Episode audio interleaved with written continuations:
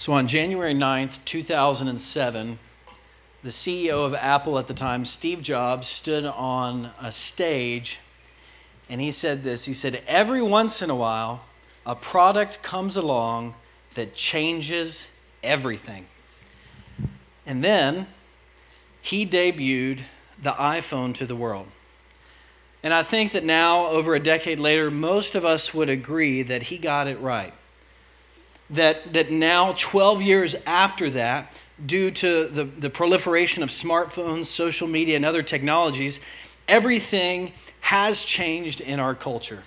Things are now different. I mean, think about it. Now, we can connect with anybody pretty much anytime, almost anywhere in the world. And it's not just phone calls like we used to be able to do.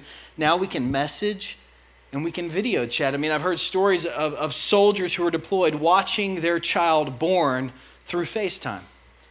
So you can connect with other people, and not only that, there is more information at our fingertips than ever before.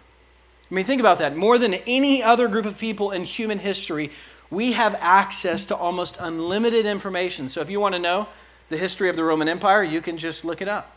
If you want to know how to steam broccoli perfectly, you can look it up. If you have an ache or a pain and you want to scare yourself and figure out everything that could be wrong with you, you can just type it in your phone and you can look it up. There is an app for pretty much everything now.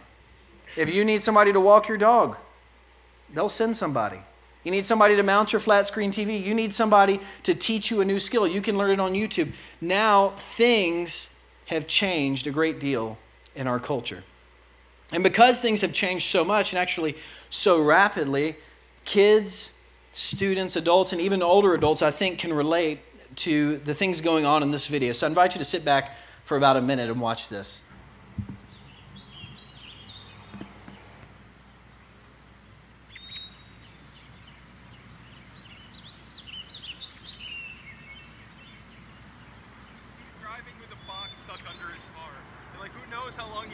Saw him pull out of the parking lot and turn right, and the box was still stuck under his car. So who knows how long he was driving with that box under his car. I like bet he got home, he pulled into his driveway.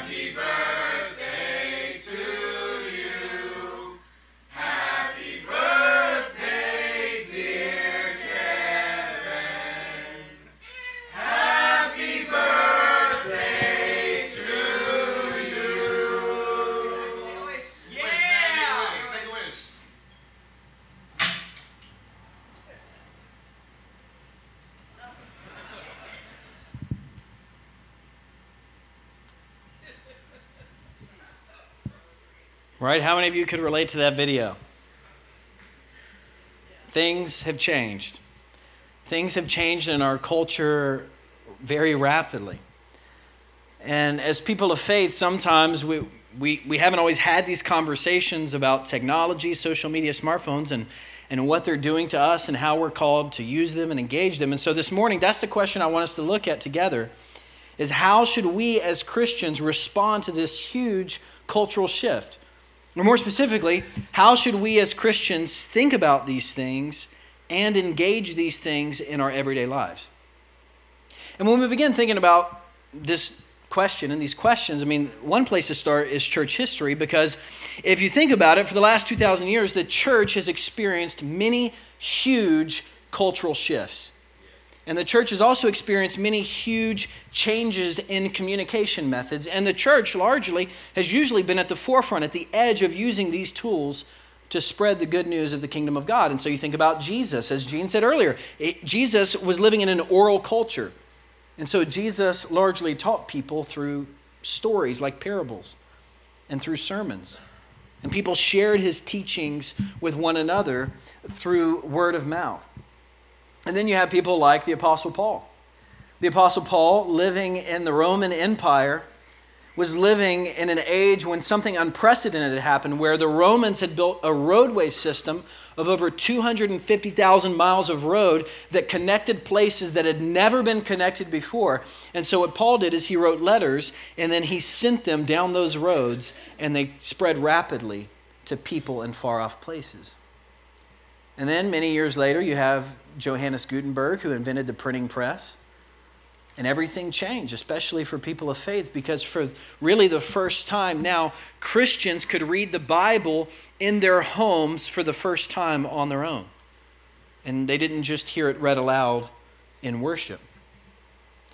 Then you have TV, radio, you have pioneers like Billy Graham, who were at the forefront of that. And, and then for the first time now, any American that had a radio or a television could hear a sermon in the comfort of their own home. And then, of course, the internet comes along, and uh, this is a, a self proclaimed title they give themselves, but Saddleback Church says they were the first church to have a website. 1992, they had a website long before any of us were even thinking about the internet, and churches have been at the cutting edge ever since using these new communication tools. And so, because the church has always been at the edge using these new things to help spread the good news of the gospel, one of the approaches that, that people have taken and churches have taken to technology is an approach uh, of what I'll call enthusiastic embrace. Enthusiastic embrace.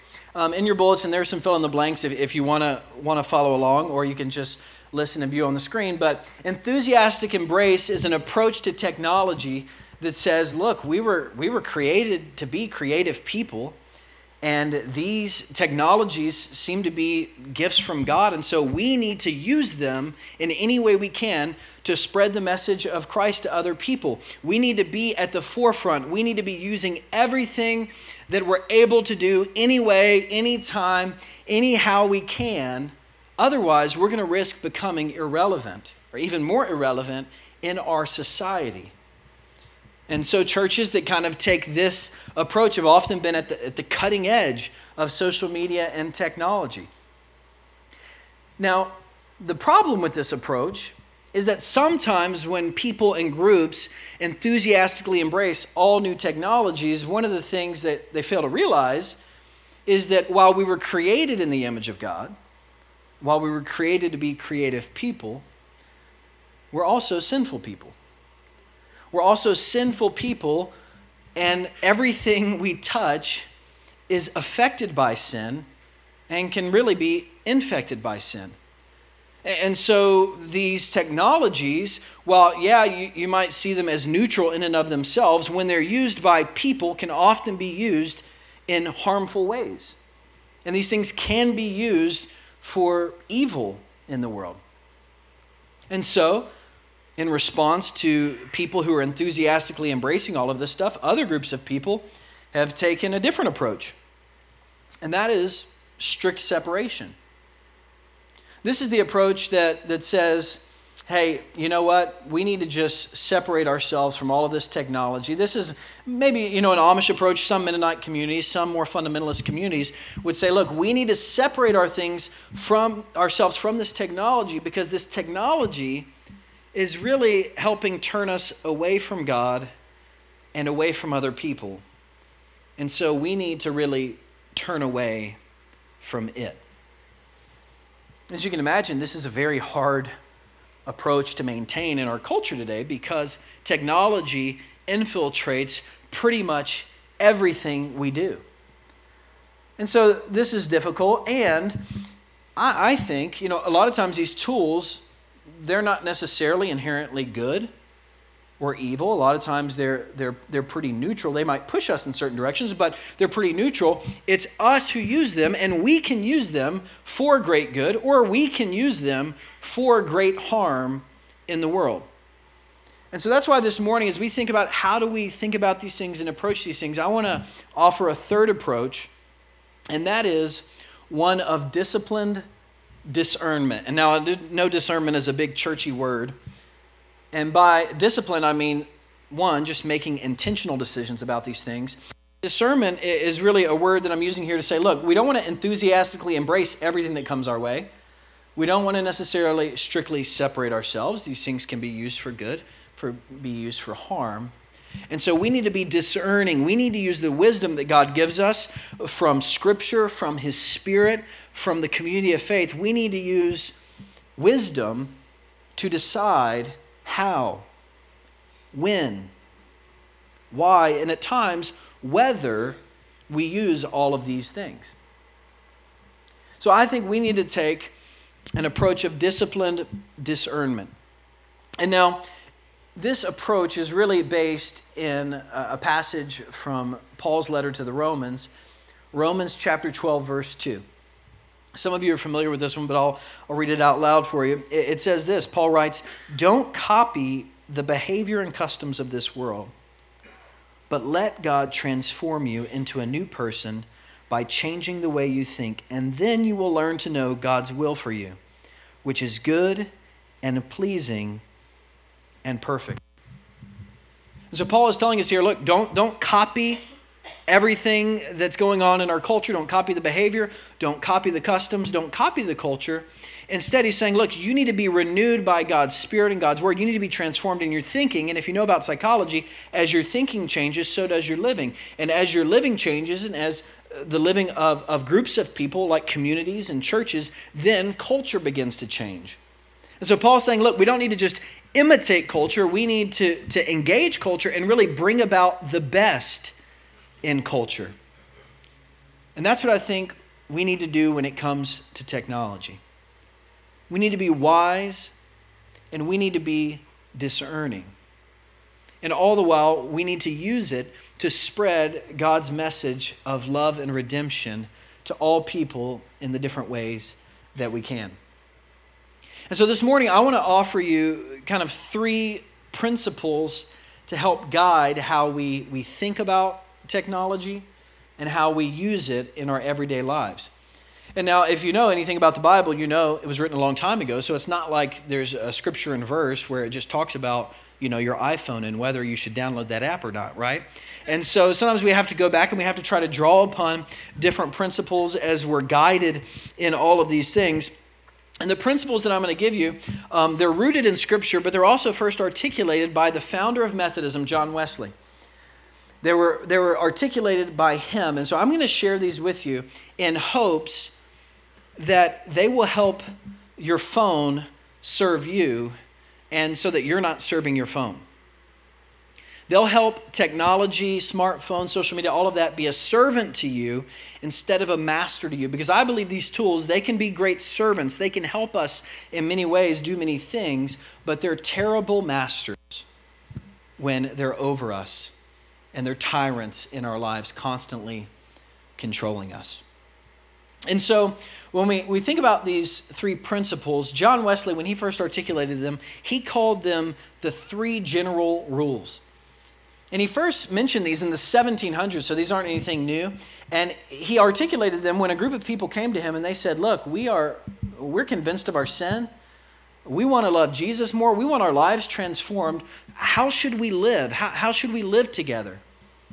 And so he said, Look, if you do these three things, if you begin doing these things, this will help God guide you on a path, a path to a more Christ like life. And, I think these rules, they can apply to our lives generally and they will help you. But I also think they can apply to our technological lives and they can help us use these things for good as well. And I'll just say this at the outset too of these three principles that even if you're you're not a believer in Jesus or faith or any of this stuff, I think if you begin living these things out, they will still help you and help your life every single day.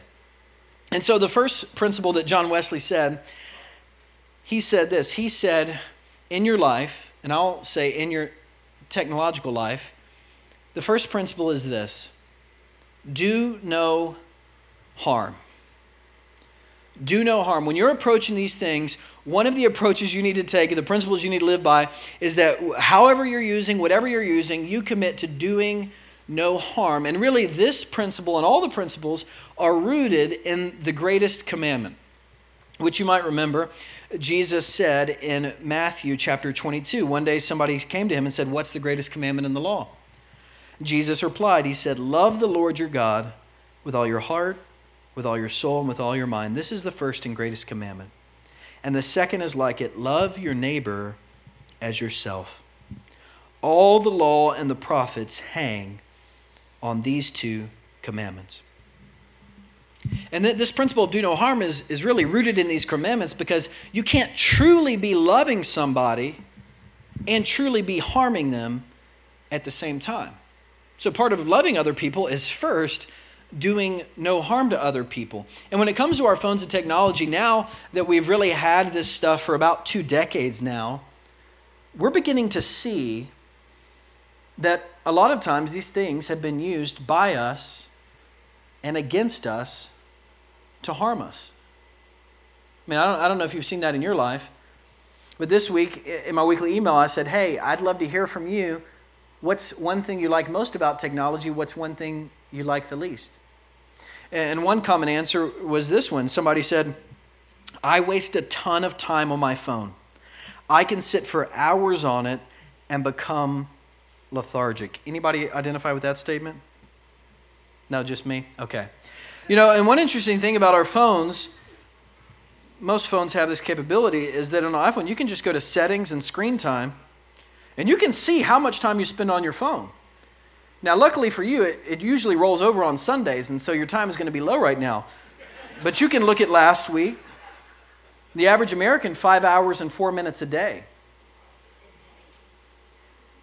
Before you shake your head, you should check your phone. I mean, I'm, I'm, and look, I'm preaching to you this morning as somebody who's preaching to myself. I mean, I'm at about four hours, 54 minutes. So I'm, I'm not doing, well, I'm doing a little better than the average American. But a lot of time is spent on these five hours a day, added up day after day after day, has a huge effect on our lives. And now, pretty much all the research shows that the more time one spends on social media, especially in adolescence, there's a strong correlation to symptoms of depression and suicidal thoughts. They're still f- trying to figure out is it causation, is it just correlation? But, but the data pretty much shows the more time you spend on these things is highly correlated with the presence of those symptoms. And I think you probably realize this that we are more connected than ever before, but largely we are lonelier than ever before. And so all of this technology, it has effects on us. And it can harm us mentally and emotionally in the ways we're using that. And, and we need to realize that as we're engaging these different things. But, but it's not just that. We also know it harms relationships. I mean, one person, they said, I hate how phubbing is destroying conversations and socialization. Y'all know what phubbing is? This is phone snubbing. This is when you use your phone to snub somebody else. And so it's, it's, it's like a lot of those things in the video. This is when your phone comes in between you and in the flesh relationships. And we've all experienced this where, where we're having dinner and the person is so engrossed in their phone that, that they're actually there and they're not here. They're, they're not live in that relationship engaging. And it has harmed many of our relationships, our usage of these things.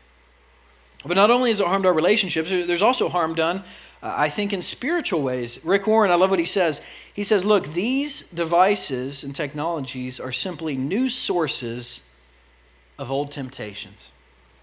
They're new sources of old temptations. And one of the things about technology and social media that you might not realize is that because they're disembodied, because we're communicating through screens and through tablets, we're not able to see the person on the other side and see the effects of what we're doing to them. And so it's easier to do things through a phone and through social media to say things that we would never do in real life.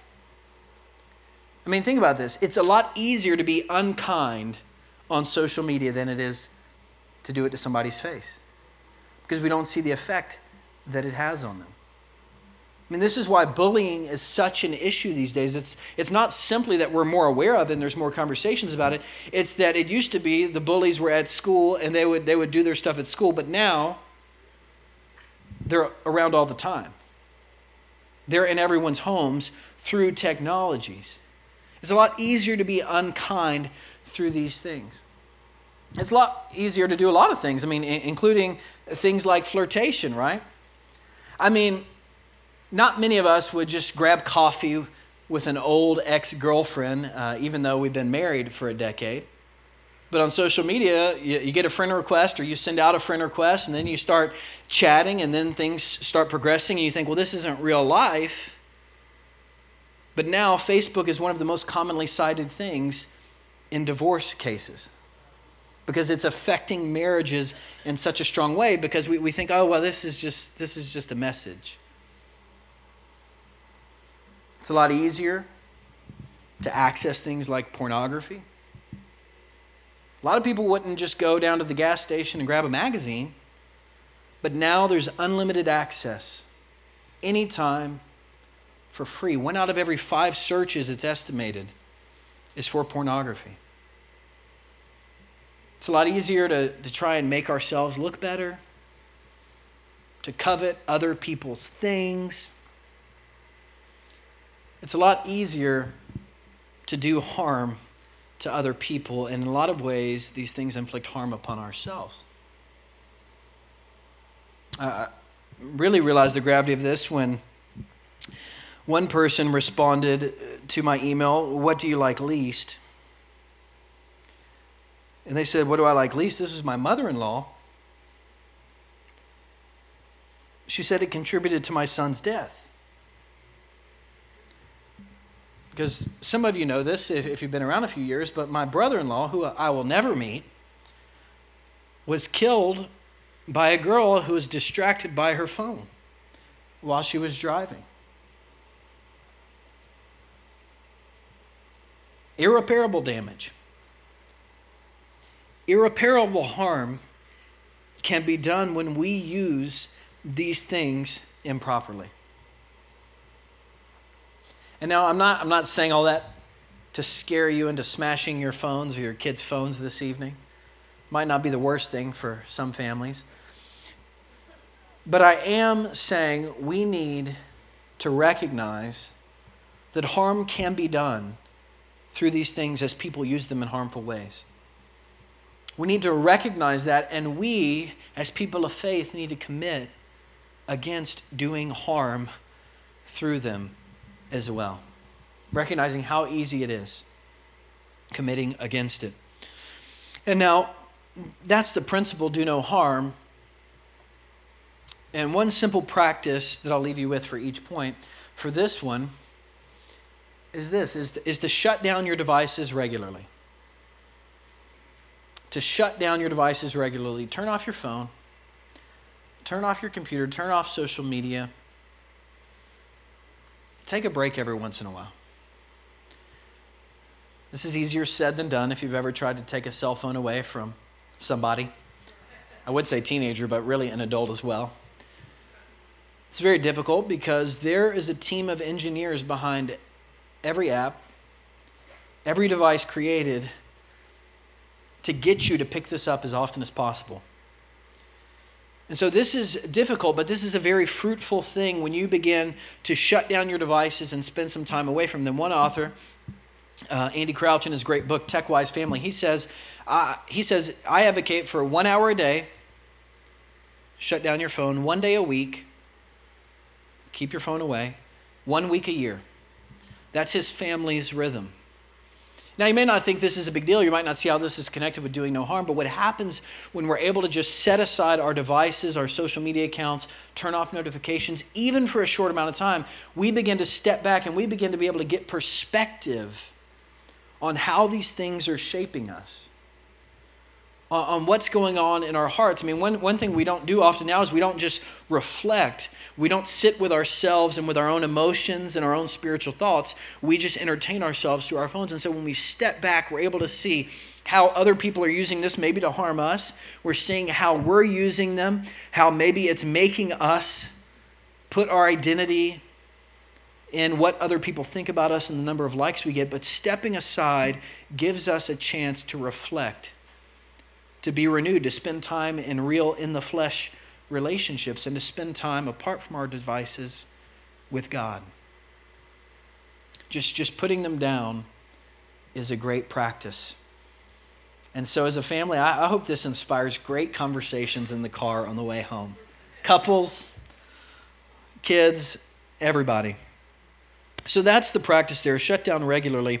And before we move on to the next point, I'm going to address this very short, although this is probably one of the most common questions parents have these days because it is the number one reason why parents say parenting is harder in this generation than ever before is because of all of this technology. So parents often say, What do I do? Right? Like, I mean, it's out of control in my house, it's controlling us, it's controlling my kids. And uh, there, there's a lot of resources out there for you filters and time manager apps and products and everything. But I'll just say this I think the most effective thing you can do, and this is something I've been doing, trying to take stock of as I'm becoming a father, is to first hold up a mirror. Is to hold up a mirror and to look and think about how you're using these things, how you're shape, being shaped by them, what you're modeling for your household, and first begin to deal with that yourself and then move on to the other people in your family. And if you want more resources, I can help point you to some more. But that's what I'd say on this first one do no harm. And then uh, the second principle, it's very simple as well. It's very simple, but it can be hard to do. Is this it is do good. Do good. Now, this is also rooted in the Great Commandment because when we're loving other people, we're, we're, we're doing good. Somebody is playing uh, something through here as a joke. Thank you. Who's doing that? Daniel? Who is doing that? Oscar in the back? I don't know who's doing that. Um, Siri is playing back here. Um, do good. This principle is also rooted in Paul's words to the church in Galatia, where, where he says this. He says, A man reaps what he sows. Whoever sows to please their flesh, from the flesh will reap destruction. Whoever sows to please the Spirit, from the Spirit will reap eternal life. Let us not become weary in doing good, for at the proper time we will reap a harvest if we do not give up. Therefore, as we have the opportunity, let us do good to all people, especially those who belong to the family of believers. And it's easy to see the harm now that, that social media does. We're kind of on this backlash now. But I want you to also see that great good can be done as we use these technologies to bless, to encourage, and to serve other people. I mean, one of the amazing things, and, and people said this, this is one of the greatest things they love about all this, is that we can connect with people anytime, any place, and we can encourage them we can love them, we can offer to serve them just in the palm of our hand. And I'm going to do that right now to show you. I'm going to text all my pastor buddies, and I'm just going to say, Hope you're having an awesome Sunday! Exclamation point. God loves you! Exclamation point. I love using the dictation on here. It annoys Emily to all get out. So I just, you know, super easy super easy. And I, ha- I have people do this to me at various times. And it is amazing to wake up or to just be going throughout the day and someone just sends you a word or a note of encouragement. And I think we would all agree that we are all under encouraged. And so it is a blessing to connect with someone, to, to wish them a happy birthday, to just call and check in and say, hey, you were on my mind. Sometimes I'll, I'll just be in prayer and God will bring somebody to my mind and I don't necessarily know why, and I'll just send a text message. Hey, I was thinking about you and I prayed for you today. Love you. Nobody has ever gotten mad that I did that. It's easy to bless other people. And, when social media is used at its best, it's used to supplement, encourage real life relationships. But I mean, one thing that can happen, and this was something kind of wild a few years ago. I have a blog which is kind of defunct now. I don't, I don't write on it too much anymore. But a few years ago, a guy emailed me, and his name was Dan, and he was from Ghana, Ghana, Africa. Now, you might be thinking that this is the beginning of some scam story because you might have gotten emails asking you for money. But he said, Hey, uh, I, I saw your blog. I love what you write. I'm a Methodist pastor who's young in Ghana. And so we began emailing over the years, and now we communicate on WhatsApp. He just had a son recently And so now we're talking about fatherhood stuff. He sends me picture pictures of his worship services and I send him pictures of ours and what we're doing, and we pray for each other. He prays for you, our church. I pray for him. We support one another. And, and this is crazy. I've never met him in real life, although he has sent me physical gifts in the mail. We have developed this encouraging friendship through social media. He, he's doing good to me. He's encouraging me as someone who is on the other side of the world. And it's such a blessing that we can encourage other people and we can connect through these ways. So that's one way you can do good. Another way you can do good is by using them to witness to other people.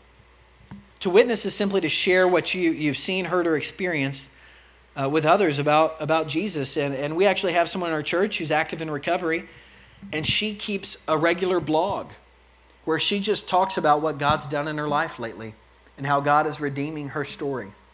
And it's amazing to see the comments. People will people who would never step foot in a church will just say, Thank you for sharing. That's so inspiring. And it's easy to be a witness for Jesus, to, to spread his message and his love through these things. It's also easy to point other people away from Jesus through these things, but it's easy to be a witness. And it's also easy to begin making a real difference in the world.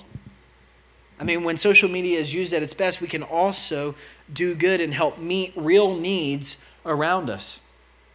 I mean, one thing that, that's crazy now, and this is a revolution in the church world, in, in 30 seconds or less, you can give to the mission and ministries of Harvest Point online. Right now, anytime. Sometimes we get gifts at 3 a.m. People are in bed and they say, you know what? I want to give right now, and they give. I mean, it is crazy. We can be aware of injustices going on in the world, and we can help raise awareness and we can help send support to people all over the world almost instantly now. And I have one friend, he's a pastor in Texas at Chapelwood United Methodist Church, and they had flooding a while back. And you might remember the Houston floods. There were these issues where all these people were in their houses. They had cell phones, so they were in their houses, the floodwaters rising, and you didn't have enough emergency workers.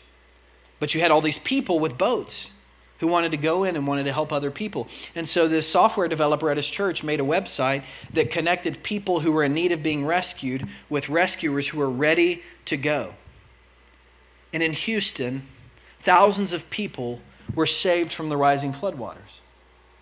And now they've extended it to other crises around the world, and over 45,000 people have been rescued in hurricanes and other natural situations by people as he's using all of this stuff to bring people together and to do good. Great good can come from these things. And so that's the principle. The practice I want to give you, and you can make up your own question, but the one I like to think is this, and sometimes I even put a little sticker on my phone, and that is who can I encourage today? Through this stuff that sometimes feels like a burden, who can I bless today? and to begin asking yourself that and living that out on a daily basis. That's the second thing. Do good. And then the third one is this. This is a paraphrase of what Wesley said, but, but the third principle is, is use these things to stay in love with God, to cultivate your relationship with God, and to love Him more and more in your everyday life. Now, parents, you might have a kid come to you on the way out of church and say, Pastor Jonathan said I need a cell phone so that I can stay in love with God and I can grow closer to Him. And that's not what I'm saying. I think you should wait until as long as humanly possible before you give Him a phone, until it's just going to break down your household. But I think these things can be used to help cultivate, encourage, and inspire our relationship with God. And you might not have ever used your device for this or thought about this. But I mean, think about now reading the Bible. It used to be that you, you had to carry your Bible with you everywhere. Now, when you're at the doctor's office and then an hour late, you have access to the Bible in pretty much any translation you want in the palm of your hand through apps like the Bible app. Almost 400 million people have downloaded it around the world. There's reading plans where, where you, can, you can have a daily notification, push notification to say, hey, have you read yet? There's another app called the Dwell app where it will read scripture over you. And I know a lot of people, when they're getting ready in the morning, they'll just click on and they'll just have scripture read over them as they commute, as they drive. This can help encourage our relationship with God through, through accessing the Bible. There's also apps that help with prayer. It's kind of crazy. There's one in your bulletin, it's called Inner Room. I linked to it there with just the name of it. You can search it. And this helps you make a list. It gives it gives ways you can track your prayers. When you say you're praying for somebody, it can remind you to say a prayer for them. So it can help us with our prayer life. It can help you worship because while we worship corporately, we're also called to worship personally. And so now through apps like Spotify and elsewhere, you can you can stream pretty much any song we sing on Sunday morning. You can stream it in your house and you can sing it at the top of your lungs even if you're afraid to sing at the top of your lungs here at church. Uh, we want you to feel welcome to do that, but, but you can worship doing that. There's daily devotionals you can have emailed to your email every single morning to start your day off in that way. This is a great tool for accountability. You can tell other people, hey, I need help. Will you text me each day and remind me to do this or encourage me in this way? These things can be used to help us stay in our relationship with God, stay in love with Him, and grow in love with Him. And so the practice here I'll leave you with is this. For some of you, to grow in your relationship with God, you might need to delete some apps. Others of you, maybe try downloading some apps. Download the Bible app. Download, there, there's some listed in your bulletin there that might be helpful. Sometimes I just have to delete all the social media apps from my phone because it's not good for me. There's seasons where I do that, where I just disable accounts. Sometimes you need to delete some, sometimes you need to download some, but you can use these devices and this technology for good. To connect with other people and grow more in love with them, to connect with God and to grow more in love with Him as well. And so, those are the three very simple guides that I hope will guide you through your usage of technology. Do no harm, do good, and use them to stay in love with God. And if you begin doing those things and living them out, what you'll see is that your life will begin to be different. And your life will actually probably begin to look different than other people's around you. And, and this isn't a bad thing because Jesus came, He lived, He died, and He rose again so that our lives would be different. Not so they'd be tweaked or a little bit better or a little more comfortable he came so that we will be different, so that we would move from death to life, so that we would move from hopelessness to hope, from living and looking like the culture to being a light to the culture. And so, my hope is this morning that we can be a community that lives and looks different than the world. And let's pray now and ask God to make it so. Heavenly Father, we thank you for your love, for making us in your image, and we know that you are a creative God. And so we thank you for creativity and for these new technologies that are helping uh, do great good in the world, that are helping us come to know you more, to study your word in a deeper way. And God, we also recognize that we've used these things in harmful ways, and they've been used against us in harmful ways. So, God, we ask that you would help us search our hearts and to, to turn from those things, to turn closer to you. And God, we know that none of this is easy. It's easy to say and to think on a Sunday morning, but it's very difficult in the week. So we pray that your Holy Spirit would give us strength, self control, gentleness, kindness, and wisdom as we continue to live in the midst of this huge cultural shift. And we ask all these things in the name of your Son, Jesus. Amen.